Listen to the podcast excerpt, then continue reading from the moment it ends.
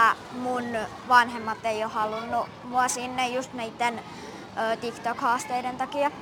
Mä oon TikTokissa, mutta mulla on yksityinen käyttäjä ja mä en kovin usein käy siellä For You-sivulla, missä voi nähdä niinku kenen vaan videoita, vaan mä yleensä katson niinku niitä, keitä mä seuraan, joten siellä on periaatteessa niinku pelkästään julkiksia, jotka tekee sitä työkseen. No just niitä pullopommi, että on niinku laitettu jotain myrkkyä ja sit se on räjähtänyt.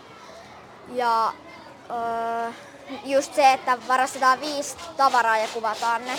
Joo. Tanssihaasteita ja semmoisia positiivisiakin haasteita löytyy tosi paljon TikTokista, mutta niin kun, öö, on niitä kans niitä huonoja. Kaikki oli silleen, että vitsi, tää on hauska tanssi, tai sitten jotain, että kaikki vähän niin osas heittäytyä siihen mukaan, mikä oli niin hienoa nähdä.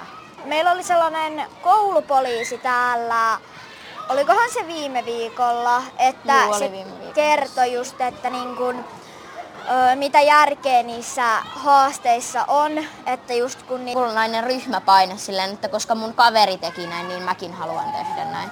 Tai silleen, että koska joku muu julkis oli saanut tähän paljon tykkäyksiä, niin minäkin haluan tehdä tämän, jotta minäkin saisin paljon tykkäyksiä. Mitä haittaa tällaisista haasteista teidän mielestä voisi sitten olla? No ihmisiä no. voi loukkaantua ja voi tapahtua semmoista niin kuin